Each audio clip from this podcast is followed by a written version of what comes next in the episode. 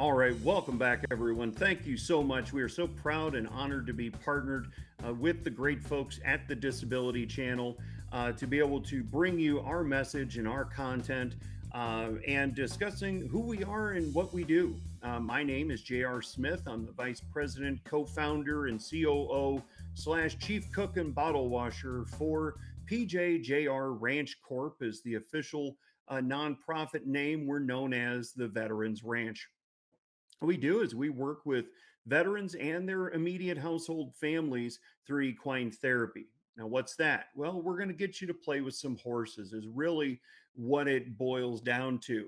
Um, we are going to, you know, get in uh, touch with you and and find out if there's anything going on that you got to deal that you're dealing with right now. P T S.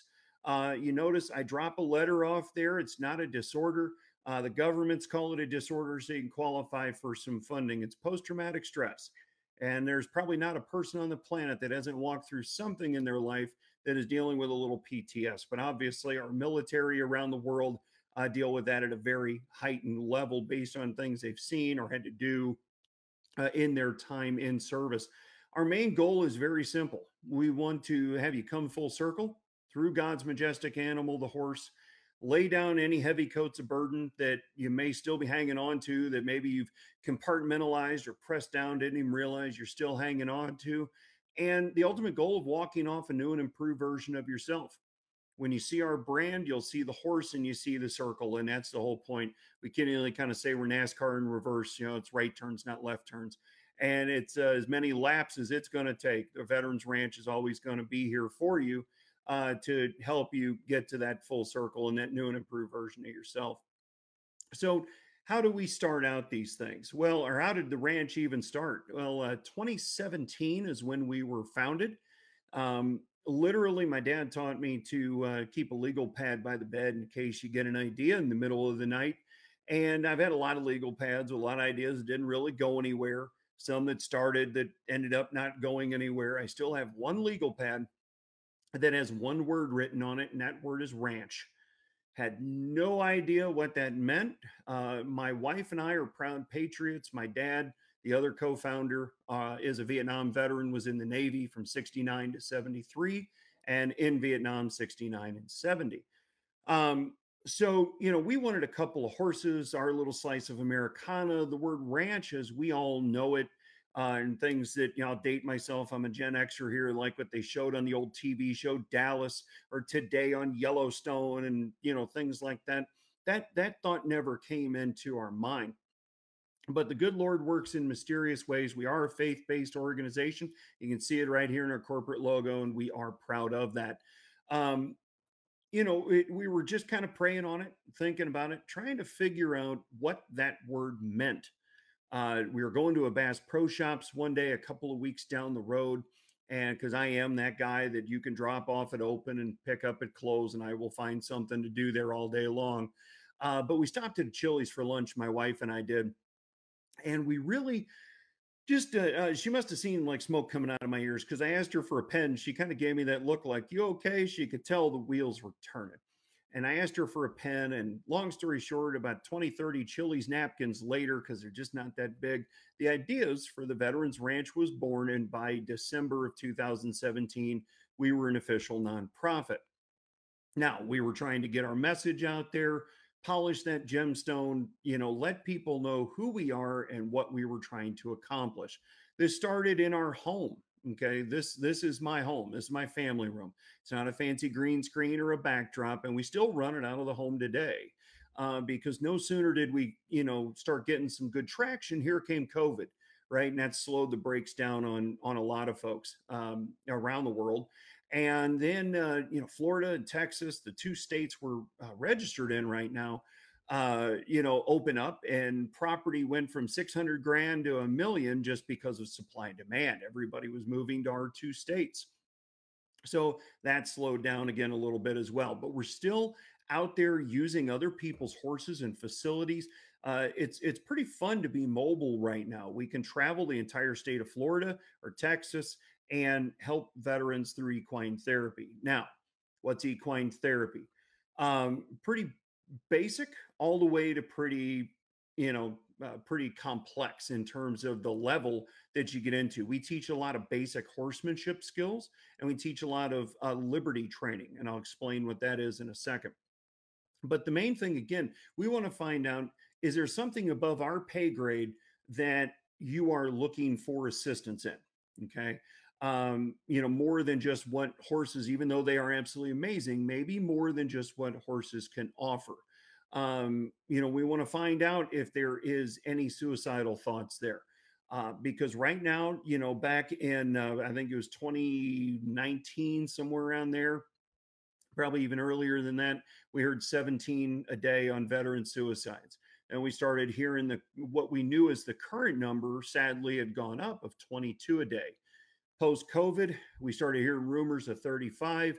Two weeks ago, Fox News put an article online, and I am begging and imploring anybody and everybody watching this, uh, go to fox news dot com, even if that's not your favorite alphabet station, because they are the only ones that posted this, and find the article, because we're talking double-digit increased numbers. We're now talking forty-four veterans a day, sixteen thousand great Americans uh, just in the U S I'm sure Canada and around the world, they're dealing with the same issues. But over sixteen thousand great Americans are checking out off this planet every day, and it does not need to be one. Okay, so we want to talk about the effects, uh, talk with you about the effects of P T S on not only the veteran, but the whole family that it affects, and do our damnedest to get that veteran suicide number down, because uh, it's just, it's just, again, one's too many. forty-four is atrocious. That is a pandemic uh, that we have on our hands right now, is veteran suicide, and we want to bring that attention. Then we're going to introduce you to some horses. Hey, it's a full, this is a full process. We're going to introduce you to some horses. A lot of times the horse picks the person more than the person picks the horse. Uh, horses are extremely intuitive. Okay, they can literally feel a gnat land on their back, and they know everything about you ten feet away. They can literally pick up what you're feeling, okay, what you're projecting out there. Um, fear, anger, anxiety, anything. That's why they tell you not to run up to a horse. A horse wants to know two simple things. Are you strong enough to be my leader? And are you going to hurt me? Now, if you have your own horse, you'll work on that every day for the whole, your, your whole life you own that horse. Imagine one you just met ten minutes ago.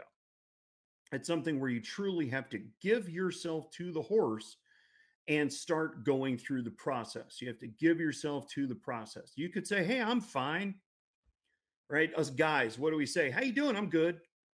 That's not a feeling. Good's not a feeling. Fine's not a feeling. Go back and watch the YouTube clip for the movie The Italian Job and see their definition of fine. Veterans put a little different thing on the F part of fine, but I'll let y'all go figure that out. Um, then we're going to put a grooming brush in your hand. Okay. Why a grooming brush? We want you to start working a rhythmic motion of grooming that horse. One, that helps you kind of forget about the world for a while. We want you to leave your baggage, leave your problems, or whatever you're dealing with at the door. It'll be there when you get back, but through what the Veterans Ranch provides, we're hoping there's less baggage there to pick up when you get back to it, and eventually have there be no baggage. Um, but with that grooming brush, you're putting your hands on the horse. So you're starting to learn about the horse, and the horse is starting to learn about you. All right. And, and I mean, that might be just day one. Okay, this isn't just slap a saddle on and yeehaw, go get them, you know, whatever. Uh, we do occasionally do trail rides a couple of times a year for people that have come out to our events a lot, and uh, they've been around a lot of the horses, so it's easier for them to just be able to get up on and go out on a simple trail ride. But again, we want you to build a bond of trust with an animal that's inherently born not to trust anyone. Okay, now my horse people I'm speaking to out there, they're going like this. They're going to understand what I'm talking about. But horses are pack animals and prey animals. Okay, their fight or flight is flight ninety-nine percent of the time. Uh, their defense mechanisms are bite you or kick you. And boy, that hurts like hell if you've ever had either one of those happen to you. But it's not much of a defense mechanism out in the wild. So Uh, you have to build that bond of trust. Again, are you strong enough to be my leader? And are you going to hurt me? So by working that rhythmic motion of grooming that horse, you start building that bond of trust. And then, you know, you're going to maybe learn how to muck some stalls. You're going to learn how to clean hooves. You're going to, again, learn how to, I can't say it enough, build that bond of trust. Then we're going to start what's called liberty training. Liberty training is, boy, you got to, you both got to be in tune. Okay. It's you, horse, a round pen, and a training flag. Okay. Uh, again, I'll date myself. Take that flag you had on the back of your bicycle when you were a kid, something to that effect. Okay. No lead rope, no halter. You can't pull on that horse and make that horse bend to your will.